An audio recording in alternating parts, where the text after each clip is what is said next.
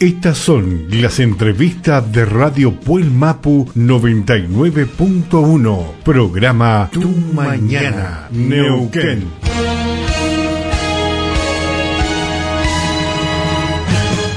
Buenos días Daniel, Álvaro Castillo de este lado y también estamos junto a Eduardo Pilquiñán y Carlos S. Muñoz que te saluda desde el otro lado también.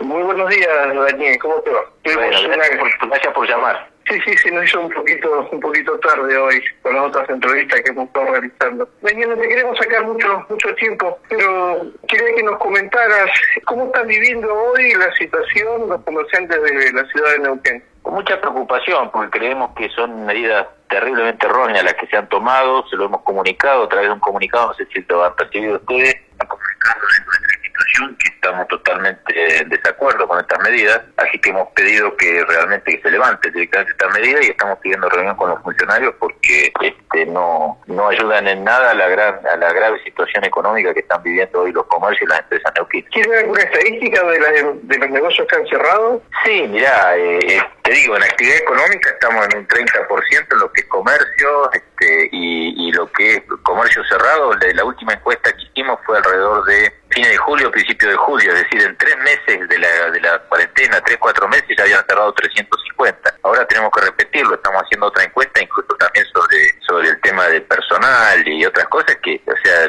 todos los índices son todos negativos, entonces este, profundizar medidas de restricción realmente no es profundizar la crisis económica. ¿Y qué medidas ustedes están proponiendo al gobierno?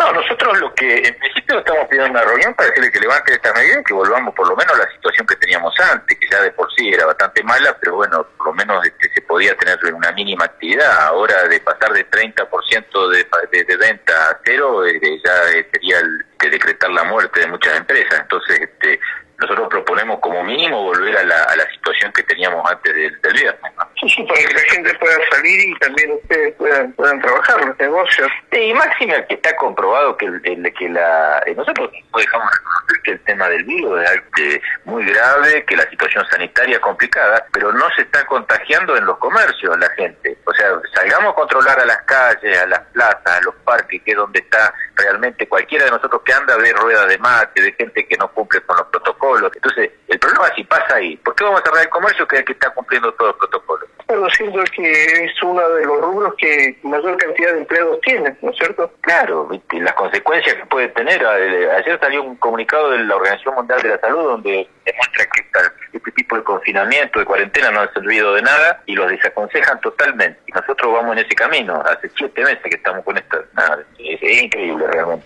Eh, Daniel, hemos visto a través de redes sociales un comunicado que sacaban los comerciantes unidos de Neuquén para una marcha el día de hoy. ¿Estaban al tanto ustedes? Y no, qué sé yo, te imaginas, acá ya eh, se empieza a... Yo ni sé quiénes son los comerciantes unidos de Neuquén, este, pero sí, esto, es- esto es de esperar que haya una, este, este, un desacato a las medidas, pero ya, ya lo veo. Entonces lo estamos, por eso que estamos pidiendo reunión con nuestra metodología. ¿Te imaginas? Antipán tiene más de 70 años de existencia. Nosotros somos una, una institución moderada, de diálogo, sacamos el comunicado anoche bien supimos las medidas, pedimos una reunión con el, con el Ejecutivo Provincial, todavía no nos han dado respuesta, así que esos son nuestros pasos. Después veremos qué medidas seguiremos tomando. Por ahora eso es lo que estamos a la espera de un diálogo con la provincia para hacer reflexionar sobre las medidas que han.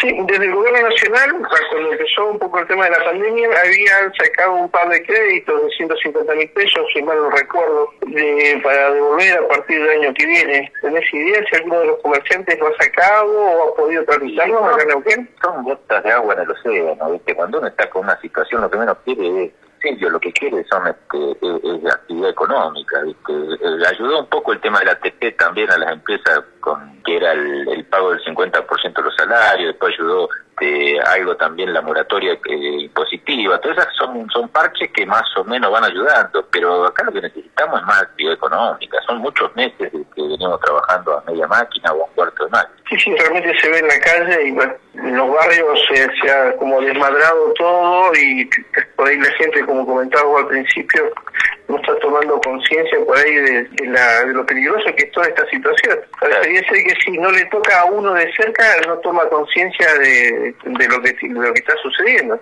Así es. Bueno, seguiremos en contacto. Si les parece, este, realmente me está llamando Dios y María Santísima por este tema.